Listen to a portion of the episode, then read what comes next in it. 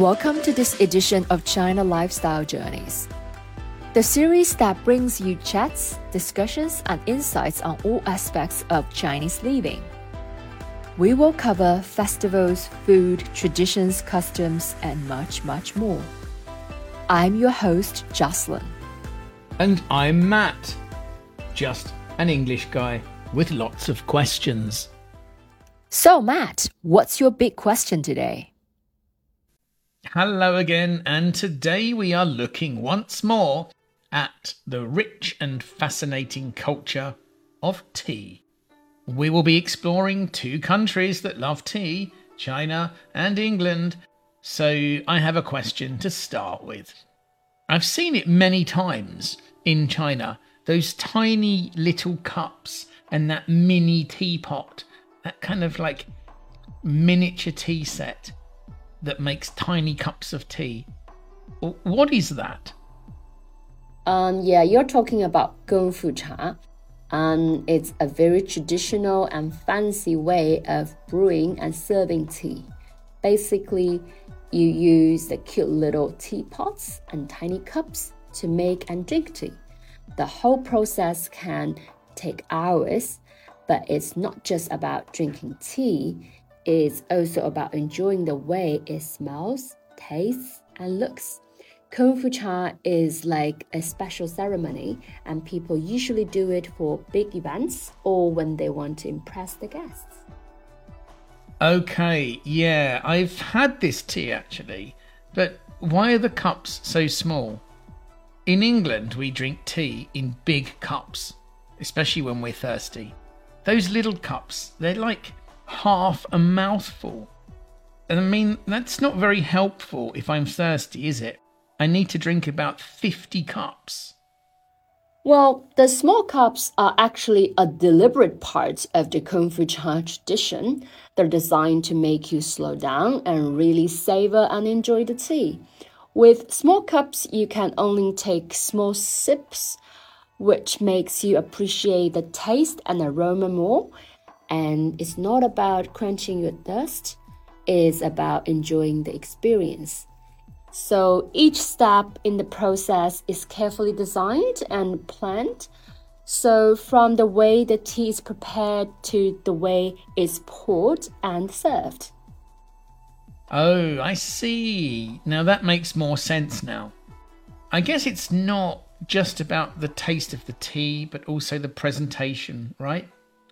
Actually, we have something similar you must have heard of something called afternoon tea in England, right? I guess you've tried it. It's that really fancy tradition where you have tea, sandwiches, cakes, and pastries like in the afternoon, kind of between 2 and 5 pm. It's not just about the food, it's also a chance to relax and hang out with your friends and family in posh surroundings like a hotel or famous restaurant. So Surely then you must agree that English afternoon tea is one of the most famous tea traditions in the world. Um, yeah, of course, I have heard about English afternoon tea. I've had it many times in London. It's quite fancy and posh and often expensive too. So I have to say, um, it's not really about the tea. It's more about the cakes and sandwiches and hang out with friends and family in a fancy place. But with Gongfu Cha, tea is the main focus. It's not just something you do in the afternoon to pass the time, it's a whole ritual around brewing and serving the actual tea. The tea is the star of the show.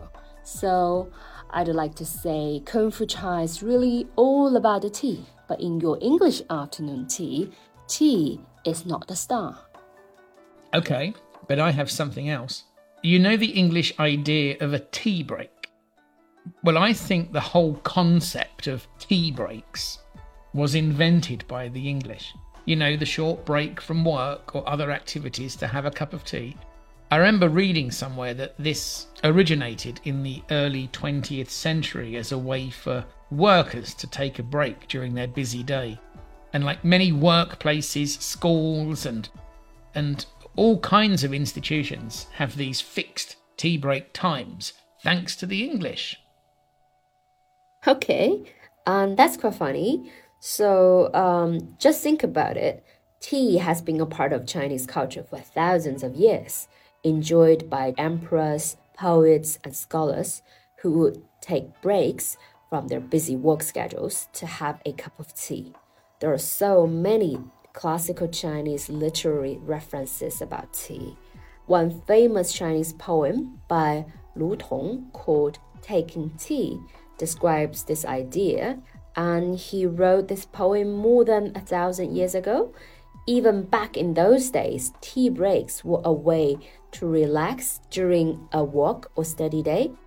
So while the English may have the concept of a designated tea break, in the modern English speaking world, the Chinese have been taking tea breaks for thousands of years.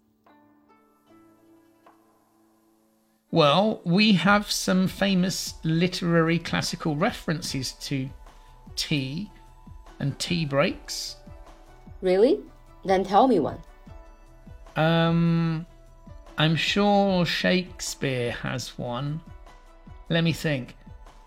Oh no, um, actually, Shakespeare never wrote about tea as tea was not actually introduced to Europe until after the time of Shakespeare. Actually, Shakespeare had never heard of tea, um, and he didn't even write about coffee either because there was no coffee in Shakespeare's time. Um, let me think then. Oh, Charles Dickens. He wrote about tea in all of his novels. His characters were always drinking tea. Okay, then when was Charles Dickens writing his novels? Charles Dickens, um, he wrote most of his novels in the mid 19th century, like the 1800s. Um, the mid 19th century, that's not really classical literature. That's almost modern by Chinese standards. But let's stay on this idea. Art and literature Many calligraphers believe that drinking tea can help focus their artistic abilities by calming the mind. In the same way, painters often enjoy tea to inspire creativity and relaxation. Tea is really connected to many traditional creative arts. Okay, I think the main point we've learned today is that tea is important in both Chinese culture and in English culture, but in some similar but also different ways. I agree. And it's amazing how something as simple as a cup of tea can have such an important impact and influence on the art, literature, and daily life of two countries so far apart. I guess the great thing is that both China and England love tea so much and see it as a national treasure, so at least we share that. Well, that's it for today. We hope you enjoyed this episode. Thanks for listening. We hope to see you again next time. Until then, goodbye. Stay wise.